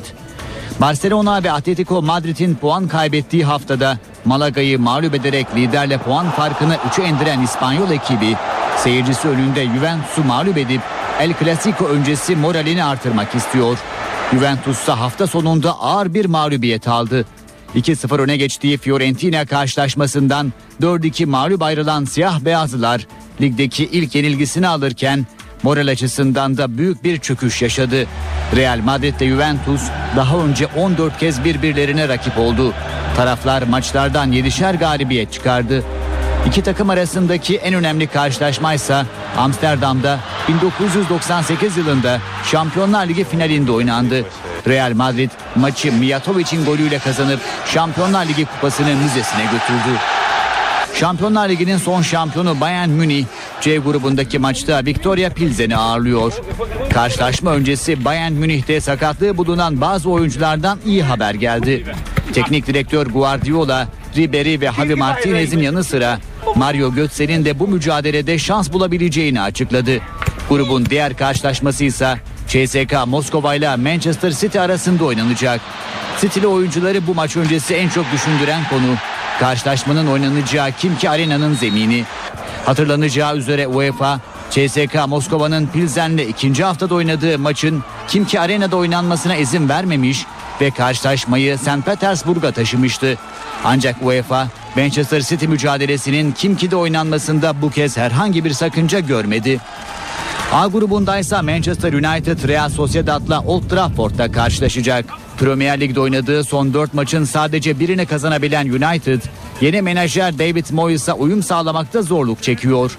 Real Sociedad ise La Liga'daki ikinci galibiyetini hafta sonunda Valencia'yı deplasmanda yenerek elde etti. Manchester United tribünlerinde son haftalarda alınan istikrarsız sonuçlar nedeniyle bu maçta ilginç bir uygulama hayata geçecek.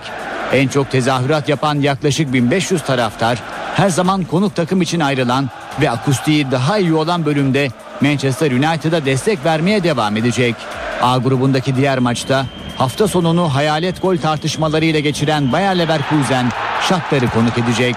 C grubunda lider Paris Saint Germain henüz hanesine puan yazdıramayan Anderlecht deplasmanına çıkıyor. Fransız ekibi bu karşılaşmada yine Zlatan İbrahimovic ve Edinson Cavani ile oluşan hücum hattına güveniyor. Grupta gecenin diğer mücadelesi üçer puanı bulunan Benfica ile Olympiakos arasında Lizbon'da oynanacak.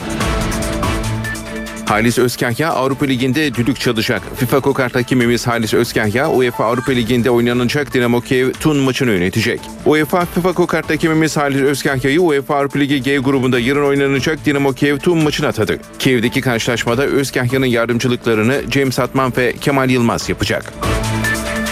Voleybol Şampiyonlar Ligi'nde bugün 4 Türk takımı sahne alıyor. Kadınlarda Vakıfbank ve Galatasaray Daikin, erkeklerde ise Arkas ve Galatasaray Avrupa mesaisine başlıyor. Voleybolda Türkiye'yi 3 kadın 3 erkek takımının temsil ettiği Şampiyonlar Ligi'nde heyecan başlıyor. Bugün 4 Türk takımı sahaya çıkacak. Geçtiğimiz sezonun Sev Şampiyonlar Ligi şampiyonu Vakıfbank grubundaki ilk maçında deplasmanda Belçika'nın Gent takımına konuk olacak. Saat 21.30'da başlayacak karşılaşma NTV Spor Smart'tan canlı yayınlanacak. Vakıfbank geçen sezonu 5 kupayla tamamlamış ve yenilmezlik serisini 53 maça taşıyarak ulaşılması güç bir rekora imza atmıştı. Sev Denizbank Şampiyonlar Ligi'ne hem kadın hem de erkek takımıyla katılan Galatasaray'da iki kulvarda sahada olacak. Bu sezon ilk kez Şampiyonlar Ligi'nde mücadele edecek Galatasaray erkek voleybol takımı saat 19'da Polonya deplasmanında Zaksa ile karşılaşacak. Sarı Kırmızılıların maçı NTV Spor'dan canlı yayınlanacak. Geçtiğimiz sezon ilk kez Sev Şampiyonlar Ligi'ne katılma hakkı kazanan ve dörtlü finallere İstanbul'da ev sahipliği yapan Galatasaray Daikin bu sezon çok daha iddialı. Sarı Kırmızılılar Massimo Barbolini önderliğinde yaptıkları Madeleine Montagno, Stefana Velikovic, Dobriana Rabadzieva, Ergül Avcı ve Nihan Yeldan Güneyligil transferleriyle çıtayı yükseltti. Galatasaray Daiki'nin İtalya deplasmanında Imoco ile oynayacağı maç 21.30'dan itibaren NTV Spor'dan canlı yayınlanacak. Erkekler Şampiyonlar Ligi'nde Türkiye'nin en tecrübeli takımı Arkas sezona İsviçre deplasmanında başlayacak. Geçtiğimiz sezonun Acıbadem Erkekler Voleybol Ligi şampiyonu Arkas'ın rakibi Enerji Investment Lugano. Saat 19'da başlayacak bu maçta canlı yayınla NTV Spor Smart'ta olacak. Sırada hava durumu var. Son verileri NTV Meteoroloji Editörü Gökhan Abur'dan alıyoruz. İyi akşamlar. Batı ve iç kesimlerde sıcaklıklar yükseliyor. Doğuda ise sıcaklıklar birkaç derece azaldı ama uzun süreli değil. Cuma günü yeniden yükselmesini bekliyoruz. Yarın Doğu Karadeniz'de yağış hafif olarak devam ederken Doğu Anadolu'nun doğu kesimlerinde yağış başlayacak. Yağışların kıyıda yağmur, Erzurum, Kars, Ağrı arasında ise karla karışık yağmur ve yükseklerde kar şeklinde olmasını bekliyoruz. Malatya, Adıyaman arası hafif yağışlar görülebilir. Batı ve iç kesimlerde ise gece ve sabah saatlerine yine sis görülecek. Cuma günü yurt genelinde yağış beklemiyoruz. İç kesimlerde ise yer yer yoğun olmak üzere sis ve pus etkili olacak. Cumartesi günü Banakkale Şırnak arasında aralıklı, Doğu Karadeniz'de hafif yağış geçişleri görülebilir. İstanbul'da sıcaklıklar yükselmeye devam ediyor ama gün içinde Poyraz yine sert esecek. Hava az bulutlu. Sıcaklık ise gündüz 21, gece 12 derece olacak. Ankara'da sabah ayaz ve pus etkili. Öğleden sonra güneş görülecek. Sıcaklık ise 18 dereceye kadar çıkacak. İzmir'de ise hava güneşli ve ılık. Sıcaklık 25 derece ama kuzeyli rüzgarlar hissedilen sıcaklıkları düşürecek. O bakımdan İzmirliler gün içinde biraz da olsa üşüyecekler. İyi akşamlar diliyorum. Hoşçakalın. Eve dönerken kültür sanatla devam edelim. Günün etkinliklerinden öneriler var sırada. Salonda Snarky Puppy dinlenebilir bu akşam. Texas kökenli jazz funk topluluğu Snarky Puppy, son albümü Ground Up'tan şarkılarla İstanbullu müzikseverlerin karşısında olacak. En iyi jazz performansı kategorisinde 3 kez Dallas Observer Müzik Ödülünü kazanan topluluk saat 21.30'da sahnede olacak. Nicholas Fenn ve Mira Huang de Cemal Reşit Rey konser salonunda bir konser veriyor. Yüzyılın en sevilen Briten yorumcularından Amerikalı tenor Nicholas Fenn ve piyanist Mira Huang saat 20'de başlıyor performansına. Jolly Joker İstanbul'da ise o gün Sanlısoy konser veriyor bugün. Sevilen rockçının konseri saat 21'de başlıyor. Özge Fışkınsa Beyoğlu Hayal Kahvesi'nde olacak bu akşam. Sanatçı sevilen şarkılarıyla saat 23.50'de sahnede. Cihan Barbur ise Ankaralı müzikseverlerle bir araya geliyor. Barbur saat 21.30'da başlıyor konserine. Performans mekanı Pasaj Pub Ankara. Tiyatro severler için de önerilerimiz var. Şehir tiyatroları Harbiye Muhsin Ertuğrul sahnesinde Vişne Bahçesi sahneye konacak bugün. Anton Çehov'un kaleme aldığı eserin yönetmeni Engin Alkan. 19. yüzyıl sonu Rus aristokrasisinin çözülüşü ve çöküşü döneminde geçen oyunda Aslı Nimet Altaylar, Başak Erzi, Berna Adıgüzel gibi oyuncular izleyici karşısına çıkıyor. Oyun saat 20'de başlıyor. Devlet tiyatroları cevahir sahneleri Salon 1'de ise Kızılırmak izlenebilir. Tuncay Cücenoğlu'nun kaleme alıp Galip Erdal'ın yönetmenliğini yaptığı oyun saat 20'de açıyor perdelerini. Bu akşam evdeyseniz CNBC'de saat 21.30'da Yes Prime Minister izlenebilir. Sonrasında ise saat 22'de The Newsroom ekranda olacak. Star TV'de ise saat 20'de yeni bölümüyle Muhteşem Yüzyıl ekrana gelecek. Saat 19 ben Öykü Özdoğan yeni saate günün öne çıkan gelişmelerinin özetiyle başlıyoruz.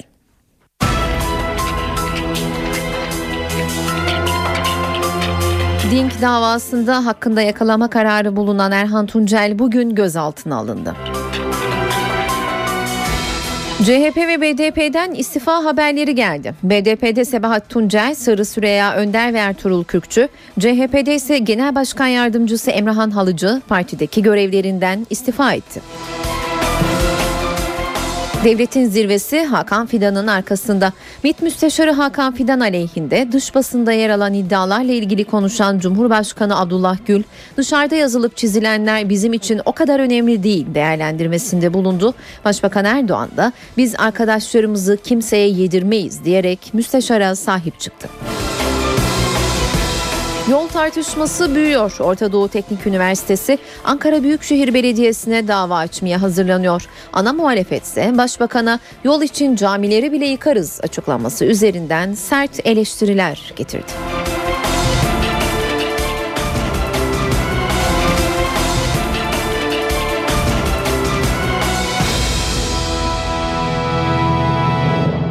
Devletin zirvesi MİT Müsteşarı Hakan Fidan'a sahip çıktı. Fidan hakkında dış basında yer alan iddialara dönük devletin tüm kademelerindeki isimlerden destek mesajları geldi. Cumhurbaşkanı Abdullah Gül dışarıda yazılıp çizilenler bizim için o kadar önemli değil dedi. Başbakan Erdoğan da biz arkadaşlarımızı kimseye yedirmeyiz ifadelerini kullandı. Ana muhalefet ise iddiaların temelinde hükümetin Suriye başta olmak üzere dış politikası olduğu görüşünü dile getirdi. Milli İstihbarat Teşkilatı ve Müsteşarı e, Türkiye'nin milli menfaatları ve çıkarları doğrultusunda kendilerine verilen görevleri en iyi şekilde yerine getirirler ve getiriyorlar. Bazen bu faaliyetlerden rahatsız olan çevrelerde olabilir. Cumhurbaşkanı Abdullah Gül, MİT Müsteşarı Hakan Fidan hakkında Amerikan basınında İran'la işbirliği yaptığına yönelik iddialar için ilk kez konuştu. Gül iddialar için sistemli ifadesini kullandı. Türkiye'nin kendi bağımsız politikaları ve onların uygulanmaları Türkiye'nin çıkarları her şeyin önünde gelir. Dolayısıyla dışarıda yazılıp çizilenler bizim için o kadar önemli değildir. Başbakan Recep Tayyip Erdoğan da MİT müsteşarına sahip çıktı. Müdellel herhangi bir şey olmadığı sürece biz bu arkadaşlarımızı kimseye yedirmeyiz. Yol arkadaşlarımıza vefasızlık bizim kitabımızda, bizim değerlerimizde yoktur. Biz hiçbir arkadaşımıza kalkıp da gazeteler yazdı, şu söyledi, bu söyledi diye onlara yönelik herhangi bir tavır almayız. CHP de konuyu değerlendirdi. Sözcü Ali Koç, iddiaların temelinde hükümetin Suriye başta olmak üzere dış politikası olduğu görüşünde. Bir tek Hakan Fidan sorumlu değildir. Başbakan Erdoğan, Dışişleri Bakanı Davutoğlu ve MİT Müsteşarı Hakan Fidan burada tek bir siyasi figürdür. Hakan Fidan üzerinden yürütülen tartışmalar Başbakan ve Davutoğlu'nun Hakan Fidan'la beraber temsil ettiği siyasi duruşu, tavrı hedef alan değerlendirmelerdir. Hrant Dink cinayeti davasında hakkında yeniden yakalama kararı çıkarılan Erhan Tuncel İstanbul'da gözaltına alındı. Tuncel şu sıralarda Gayrettepe'deki Asayiş Şube Müdürlüğü'nde. Ayrıntılar NTV muhabiri Burak Özcan'da. Burak seni dinliyoruz. Öykü Hrant Dink cinayeti davası tanıklarından Erhan Tuncel 36 günlük kaçaklığın ardından bugün Kumburgaz'da yakalandı ve senin de söylediğin gibi Gayrettepe'deki Asayiş Şube Müdürlüğü'ne getirildi. Önce operasyon nasıl gerçekleşti ondan bahsedelim. Erhan Tuncel'le bağlantılı olduğu yönünde ihbar alınan bir kişi emniyet güçleri tarafından teknik ve fiziki takibi alındı. Bu teknik ve fiziki takip neticesinde Erhan Tuncel'e ulaştı ekipler ve bugün Kumburgaz'da 18 Mart Caddesi üzerinde yürüdüğü sırada Erhan Tuncel gözaltına alındı. Şimdi geceyi burada geçirmesi bekleniyor. Yarın sabah buradan adliyeye sevk edileceği bilgisine sahibiz. Biraz dava sürecinden bahsedelim.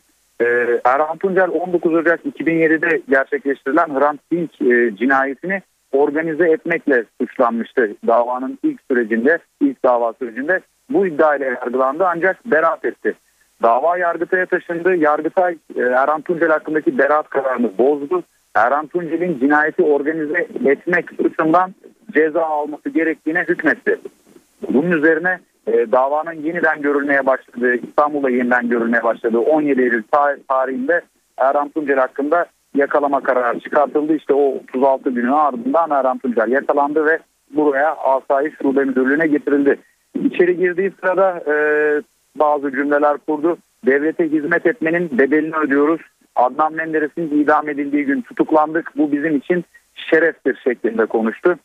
Hakkında e, geceyi burada geçirecek dedik. Yarın buradan adliyeye sevk edilmesi, infaz savcılığına sevk edilmesi bekleniyor. Orada hakkındaki yakalama kararı yüzüne okunacak. Ardından da Erhan Tuncel cezaevine gönderilecek. Öykü. Burak teşekkürler. NTV muhabiri Burak Özcan telefon hattımızdaydı.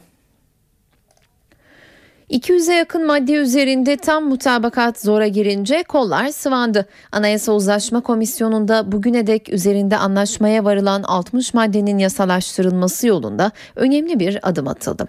AK Parti Grup Başkan Vekilleri CHP'nin kapısını çaldı ve bu yöndeki tekliflerini CHP'ye iletti.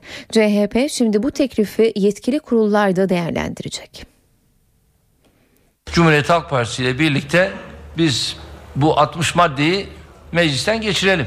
Herhangi bir bu noktada şart biz kabul etmiyoruz. Başbakan Recep Tayyip Erdoğan yeni anayasada uzlaşılan 60 madde için şart koşulmasın mesajı verdi. Kısa bir süre sonra da görüşme trafiği başladı. AK Parti heyeti 60 maddenin genel kurula getirilmesi için CHP'nin kapısını çaldı. Eğer 60 madde yasalaşırsa Anayasa Uzlaşma Komisyonu çalışmalarına devam edecek. AK Parti heyetinde yer alan grup başkan vekilleri Nurettin Canikli, Ahmet Aydın ve Belma Satır, CHP grup başkan vekilleri Akif Hamza Çebi, Engin Altay ve Muharrem İnce ile bir araya geldi. Biz Cumhuriyet Halk Partisi yetkililerine öncelikle üzerinde uzlaşılan 60 maddeyi yasalaştıralım. Mutabakata varılan 60 maddenin içeriğine e, uygun olmayan, ters düşen başka maddeler teknik çerçevede düzeltilmesi gerekiyorsa e, elbette bu düzeltmeler yapıldıktan sonra Türkiye Büyük Millet Meclisi'nde yasalaştıralım. Canikli'nin bu sözleri tutuklu milletvekilleri konusunda bir umut ışığı oldu. Komisyonda tutuklu milletvekili sorununu çözecek dokunulmazlık maddesi daha önce ele alındığında MHP'nin bazı çekinceleri dışında mutabakat sağlandı. Nurettin Canikli bu konuda MHP'nin itirazlarının giderilmesiyle yol alınabileceğini söyledi. CHP Grup Başkan Vekilleri de habercilerin karşısına çıktı. Eğer niyet pozitif olursa bu konuda herkesin uzlaşabileceği bir çözümü bulmanın mümkün olduğunu düşünüyorum. CHP'den 60 maddeye olumlu yanıt gelirse AK Parti, MHP ve BDP'nin de kapısını çalacak. Yerel seçim öncesi siyasi arena hareketlendi. Geçtiğimiz günlerde batıda seçimlere HDP ile girme kararı alan BDP'de İstanbul Milletvekilleri Sebahat Tuncel, Sarı Süreya Önder ve Mersin Milletvekili Ertuğrul Kürkçü HDP'ye katılmak için partideki görevlerinden istifa etti. Üç isim geçtiğimiz haftada meclisteki komisyondaki görevlerinden istifa etmişti. CHP Genel Başkan Yardımcısı Emrahan Halıcı parti yönetimindeki görevinden istifa etti. Edinilen bilgiye göre Emrahan Halıcı Merkez Yönetim Kurulu toplantısında görev alanına partililer tarafından müdahale edildiğini savundu. Özellikle sosyal medya konusunda bazı genel başkan danışmanlarının inisiyatif almasından duyduğu rahatsızlığı dile getiren Halıcı, sosyal medya ile ilgili çalışacak kişilerin kendisine bağlanması gerektiğini söyledi. Konuşmasını tamamladıktan sonra MYK toplantısından ayrılan Halıcı daha sonra meclisteki makamından gönderdiği yazılı bir açıklamayla Genel Başkan Yardımcılığı görevinden istifa ettiğini duyurdu. Saat 19.13 ben Öykü Özdoğan eve dönerkenle yeniden karşınızdayız. Füze savunma sistemi ihalesinin Çin firmasına verilmesi konusunda devletin zirvesinden değerlendirme geldi. Cumhurbaşkanı Abdullah Gül ihaleyi Çin firmasının kazanmasına başka anlamlar yüklememek lazım dedi. Başbakan Recep Tayyip Erdoğan ise NATO'dan gelen eleştirilere yanıt verdi. Her ülkenin kendi milli menfaatlarını öne çıkartmasından daha tabii bir şey olamaz. Şüphesiz ki Türkiye müttefiklik ilişkilerine her zaman önem verir. Birçok teknik meseleler var. Bunlar hep hesaplanmış. Bunlarla ilgili detaylı çalışmalar yapılmış ve neticede bu yönde bir e, görüş ağırlığı ortaya çıkmıştır. Bundan başka anlamlarda çıkartmamak gerekir. Ayrıca başka NATO ülkelerinde de bu tip uygulamalar vardır. NATO'nun bu konuda yapmış olduğu açıklamalar filan belirleyici değildir. Bizim bağımsızlık anlayışımızı kimsenin de gölgelemeye hakkı yoktur. Genelkurmay Başkanlığı Rusya'ya ait askeri uçağın Türkiye hava sahasını ihlal etmesi üzerine 2 F-16 savaş uçağının önleme görevi yaptığını duyurdu. Genelkurmay Başkanlığından yapılan açıklamada Rusya'ya ait İL-20 tipi askeri uçağın Türkiye hava sahasını ihlal etmesi üzerine Merzifon'da konuşlu 2 F-16 savaş uçağına alarm görevi verildiği bildirildi. F-16'lar Karadeniz'e yönlendirildi ve Rus uçaklarına karşı önleme görevini yaptı. Yaklaşık iki buçuk ay esaret altında kalan pilotlar Murat Akdemir ve Murat Ağaca basın toplantısı düzenledi. Kurtarıldıkları anda çekilen fotoğrafların servis ediliş şekline tepki gösteren pilotlar kim olsa bizim gibi davranırdı dedi. AK Parti sözcüsü Hüseyin Çelik ise pilotları sessiz olmaları konusunda uyardı. Özgürlüğüne kavuşan pilotlar Murat Ağaca ve Murat Akpınar eşleriyle birlikte geldi basın toplantısına. Ancak açıklamaları bu kez sistem doluydu. Biz orada çok sevildik. Biz orada 9 tane Lübnanlı'nın kurtarılmasına aracı olan şahıslardık. Devletimiz de bunu sağlayan devletti.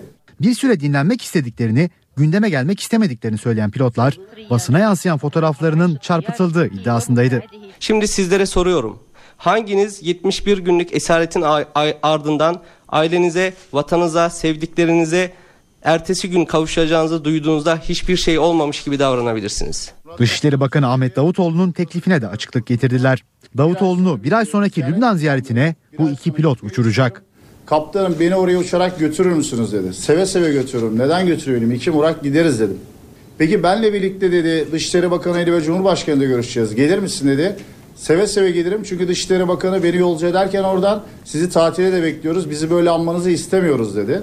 Pilotların basın toplantısından bir süre sonra AK Parti Genel Başkan Yardımcısı Hüseyin Çelik açıklama yaptı. Çelik pilotları eleştirdi. Bu pilotlarımız bu konularda da bence artık susarlarsa çok iyi ederler. Hani o onları kaçıranları adeta sempatik gösteren, neredeyse ya bize çok iyi ev sahipliği yaptılar falan diyecek. Kardeşim seni kaçırmasın, iyi ev sahipliği de yapmasın. Avrupa Komisyonu Başkanı Jose Manuel Barroso, Türkiye için Avrupa Birliği kapılarının açık kalması gerektiğini vurguladı. Barroso, Türkiye'nin ekonomik ve jeopolitik açıdan önemli konumuyla Avrupa Birliği için önemli bir ülke olduğuna dikkat çekti. Avrupa Komisyonu Başkanı, Türkiye'deki reform sürecinin devam etmesinin Avrupa Birliği'nin çıkarına olduğunu da vurguladı.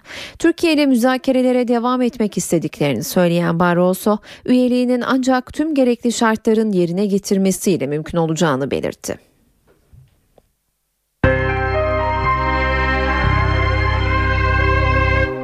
İstanbul Büyükşehir Belediye Başkanı Kadir Topbaş metrobüsün kaldırılacağı yönündeki iddiaları yalanladı. Topbaş metrobüs hatta artık bir metro gerekiyor. Bu yoğunluğu otobüslerle taşımamız mümkün değil.